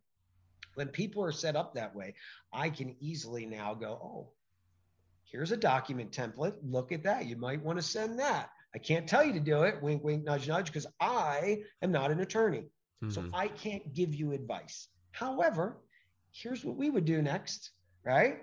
All templated out. The minute you change it, it's your document, right? The minute you put your name on it, your document, we're just here to support you. And we can, because we didn't give you legal advice. Mm-hmm. You know, so that's how we're providing solution to this and bringing people through the door. The website's got to be redone. We're working on that too, so that everything is more in line with exactly what we're doing, doing seminars around the country and stuff like that uh, to educate people. But it is, it is very, very important. And I know that there's going to be people out there that go, well, that's bullshit. I shouldn't have to pay for that. Well, number one, I don't resonate with that mentality, because when somebody's put their entire life into something and has put their ass on the line plenty of times simply because they wanted to show the rest of humanity, look, this is happening. This is how we do this. I've already experimented with it, so you don't have to. Sure. That deserves supporting us so that we can continue to go further with this. That's why there's payments. Now, we uh, we also understand that not everyone can afford that. So yeah. we're going to set up a scholarship program where those who are really wealthy, because we're getting a lot of very wealthy people that are coming and saying, damn, you're right. Like, I may have all this money, but I'm still a slave. Yes, you are. Donate to us some extra money so we can put it in our scholarship fund for the people that can't afford this, so we can support them too. We don't look at House of Marcus. We do not look at problems. We look at, oh, look, there's something to figure out, mm-hmm. right? Not a problem. We just haven't figured it out yet. So same thing with people that don't have the money or whatever. We've got a solution for that. We got a solution for everything. Mm. Not a problem. So that's what we're working on. That's what we're doing. And it's and it, it's going to be behind the private veil, and we welcome anyone to to come on over and check it out. You know, definitely sounds like a, a worthwhile service. And I, I, I will post that uh, link to your website in, in the caption of this video, if you, if you'll allow me, um, because that sounds like an awesome, uh, awesome thing to be a part of. Um, before I let you go, I did have a question um, here from one of my members. It says, can you claim your house as property? Um, and can you get out of school taxes if you're homeschooling? I was wondering yeah. if you could address that possibly. again, it all boils down to who you are in the mix and what are you going, how are you going to prove that, right? Mm-hmm. So you never own your home because you pay uh, tax on it. The first thing is if you have a mortgage on it, no, you're not going to be able to easily get out of the mortgage. They're going to come take your home. I've seen a million gurus all over. This is all you got to do is just do this, that, and, and trust me, you're good. And next thing you know, the people are homeless. Be mm-hmm. careful. Theoretically, a lot of the stuff the gurus are saying is true. But in reality, everyone's corrupt. They keep pushing. They come take the house. Is it possible to answer his question? It is possible. Do I do that for you? No. We've got bigger problems and bigger fish to fry than that. Mm-hmm. Uh, but it can be done with enough study. Same thing with school taxes. Um, however, if here's the thing, you're signing contracts. You signed a contract for the home. You basically gave the county a contract when you filed with them uh, to have your house registered in their municipal district. Okay. You gave the school a contract when you signed up for their services. So you can't just turn around and go, well, I'm not going to abide by the contract and you're still going to give me services. Well, how's that fair? If I came to you and said, and, and you were a, a furniture maker and um, you said, look, um, for this furniture, I'm going to charge you five hundred bucks. And you went, okay, great. And then all of a sudden you went, you know what? I'm not going to pay that five. Give me the furniture. I'm not paying you. I'm going to pay you three hundred. That's not honorable. It's never going to happen. So you have to figure out who I am in the contract. And then how am I going to lawfully rework that contract with them so that this doesn't apply? It's not an easy thing to do. Sure. Can it be done? Yes. But anyone that's out there selling you some sort of process that's just fill this paper out, man, send it in, I guarantee you're good. You're going to pay for it in the end twice because you paid them to get you in more trouble. Gotcha. Okay. So just be careful. Is it possible? Yes. But you better have studied quite a few years before you attempt anything. What Absolutely. is the, now, what is the first step for people? Sorry, cut you off. Go ahead. No, go ahead. I just want to say, what, no, what is ahead. the first step for people to to really like pull out of this whole system and and start learning this stuff? It's, in my opinion, your first step is to start understanding the relationship, mm-hmm. like we laid out. Anybody that's watching this video, we went over it very detailed. If you can start understanding that relationship, the first thing you should do is create a record of your relationship to that thing. That's where I do the trust, the power of attorney, and the declaration of status. I get it. You might not understand what to do with it yet. What it is, is it is a record of evidence that can be pulled forward that says, I have declared all of this and no one has been able to disprove it. Okay. So now I'm the claimant and I have the burden of proof. So I'm telling you all of this is true because I authorized it and I signed it and I can prove this. Now, who are you? Where's your claim? So this record that I create is extremely powerful. You're not going to use it in every situation. Then you start. Uh, so here's another thing people can do. Start learning how to write an affidavit. Super important because that, and attorneys like, well, it's just an affidavit. Absolutely not. It's one of the most powerful things in law you can use, okay? Because you are swearing. Your nay is your nay, your yay is your yay in the Bible. You're saying this is the truth. And if you have two witnesses and a notary on it, super powerful, right? Because now they witnessed you stating this truth. Out of the mouth of two or three witnesses, the matter is established. It's Deuteronomy, okay? Still holds true today. It's in law. So learn how to write affidavits. Learn how to write notices. And again, people might be going, oh man, I gotta learn how to do that. What's your freedom worth to you, right? What's it worth to you? And unfortunately, there is no simple way around it, okay? But those are two powerful things you can learn to do, notices and affidavits, okay? And then again, we will help you. We help you on our site. You can go to our site. My packages are there. It mm-hmm. walks you through everything. I've got videos that tell you how to fill it in, what the information is. The other thing you should have is a certificate of live birth, if you can get one, and a birth certificate, okay? Order them right now. If you can only get birth certificates, order them right now. You go right online. Now, what's the difference? A certificate of live birth has the hospital name, the address of the hospital, the mother's address, much more detail on it. Mm-hmm. The birth certificate just has mother's name, father's name, might have the hospital name, registrar. That's it. It's very minimal. Okay. The certificate of live birth shows that an event took place where there was an actual real person, person, natural man, woman, person that said, yes, I'm going to register my name with you. The birth certificate says, look, we've created another organization with that name. However, they're both certificates of title. They're both receipts. Okay. We want those big time. Now they're going to change that whole system and make everything digital. That's what another thing with COVID's all about. Right. But right now we still have those. So we want copies. I keep five to ten birth certificates on hand at all times. And I keep two certificates of live birth that I don't use. Now, why do I keep five to ten birth certificates on hand? Because I issue them to them as an instrument. And I go, here's a payment. Now, does that mean that's going to pay my mortgage off and my car? And all? No, no, no, no. What that means is I've assigned interest over to them and I've authorized them to go ahead and make money off of that. Okay. Mm-hmm. Now I've got a stake in the ground. So, Attorney General, you received this on such and such a day, this, that, and the other. I suggest you get working on my behalf to take care of this shit that's going on hmm. because it's in your hands now. I've given you the, the title. I've given you the instrument. And so far, like if you go on my website and look under services, I've got Kansas arrest. Okay. That's where I got myself arrested recently yeah. on purpose. Right. So I on could purpose. apply all this stuff and show yeah. everybody. You can watch my girlfriend tape the whole thing. For those of you that, oh, there's a right to drive or travel and not drive. This is not what this is about.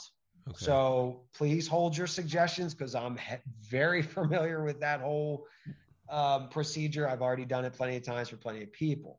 Uh-huh. This is about exposing the financial aspect of what the officers actually are and the actions they're actually performing, which is revenue collection and getting me to create a debt contract so they can make money off of. So I go through that whole thing.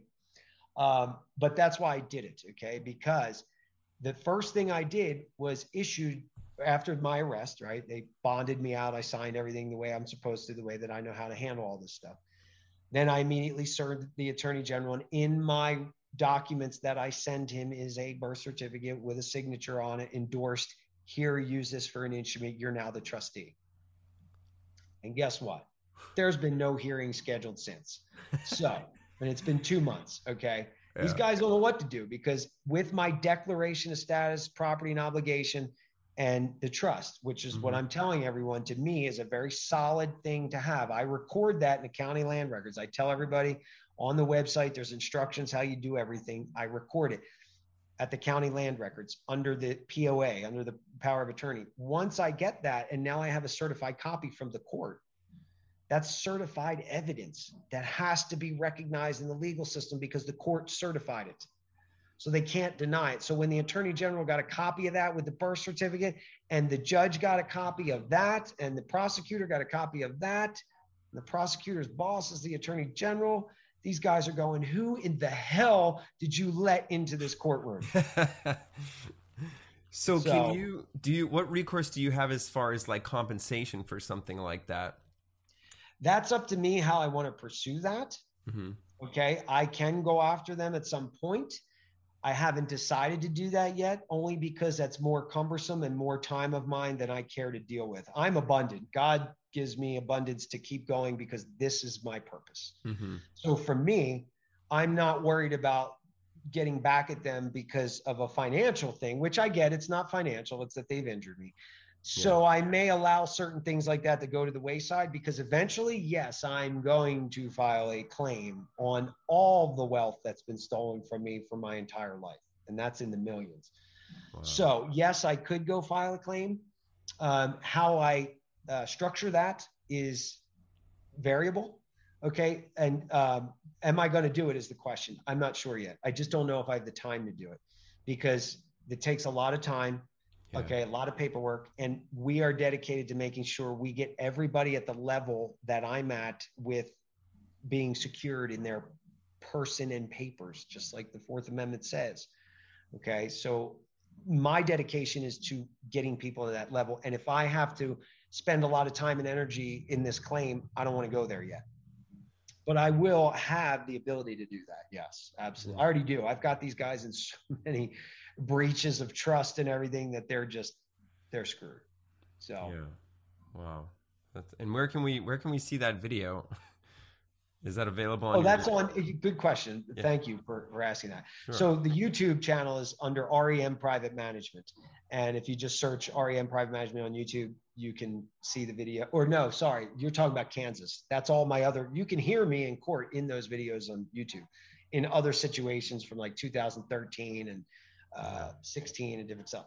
Anyway, uh, the Kansas one, you have to go to the website and you have to um, register to go on the website, because in the Kansas thing, I show you the documents that I've used, that I've done. Um, and because of that, you have to be under the N D A, because if I see any of my stuff floating around out there that's not authorized and people are sharing it, we're going to have a problem. Yeah. Because that's my protection. I've already, these guys have already come after me federally. They've already come after me. Granted, I beat them with the birth certificate, but you know, I had to sit in jail for five months to do that. I had to be, oh you know, God. ripped from my son and have my whole entire livelihood destroyed to, to do that. So I don't want my shit floating out all over the internet, because I know that's how they will come after me. That's insane. Five months. Wow. Seven altogether. And it wasn't wow. a sentence. I was never sentenced. I was just fighting the extradition from one state to another. And that's a five month process. My God. You know? Ultimately, I got it all discharged. They never even, again, they never had a hearing after I got out on bond. Never had a hearing. It's almost like here we are. Uh, what was that? That was thirteen, eight years later. And Kansas is doing the same thing. They won't schedule another hearing. Hmm. They're just like, we're just not going to touch this right now. Wow. Now they have six months. If they don't schedule a hearing within six months, it's automatically dismissed. Right. For want of prosecution, which I think is probably what they're going to wind up doing, because they don't want this brought back up. Yeah. And the documents I offer you guys on the, on the website is everything that I used.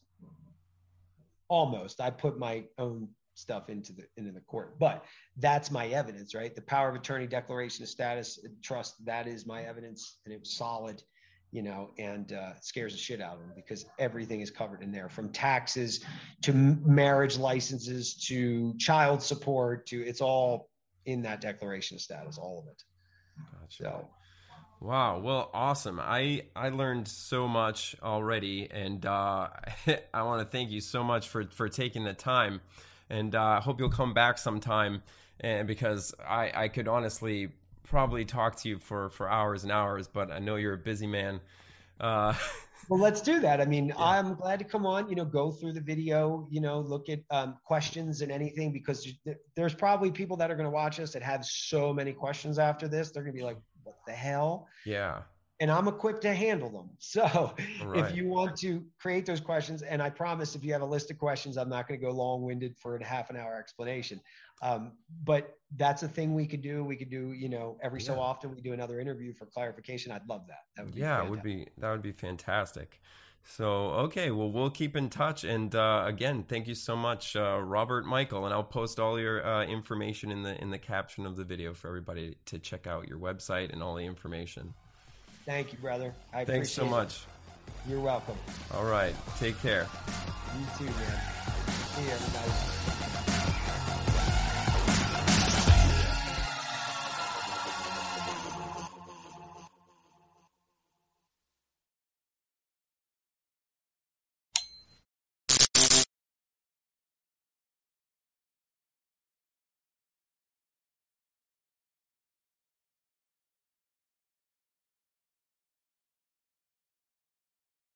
The information presented in this program is not intended as legal, health, or nutritional advice. It is provided for informational purposes only. Light On does not endorse nor accept responsibility for any statements, views, or opinions expressed by its guests.